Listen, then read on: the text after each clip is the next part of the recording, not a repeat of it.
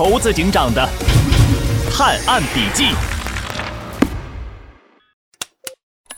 姓名？长长颈鹿。犯了什么罪？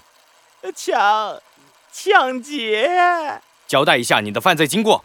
我我在发现那只小飞机挺有钱之后，就想通过它搞点钱花花。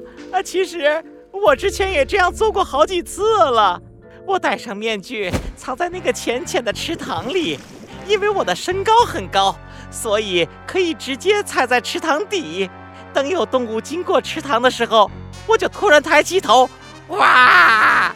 哎，这样他们就会以为有怪兽出现，被我吓晕过去。然后呢？然后，我就从水底出来。把那些动物身上的钱财拿走，嘿嘿，都是我的啦！就这样，我成功了好几次，直到我碰到那只小飞机为止。嗯，好，你在这等着。猴子警长，他都交代了，他说的是真的吗？基本符合我们调查出来的情况。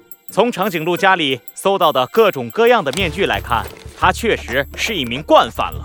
咦，猴子警长，你在写什么呀？哦，这个呀，这是我的探案笔记。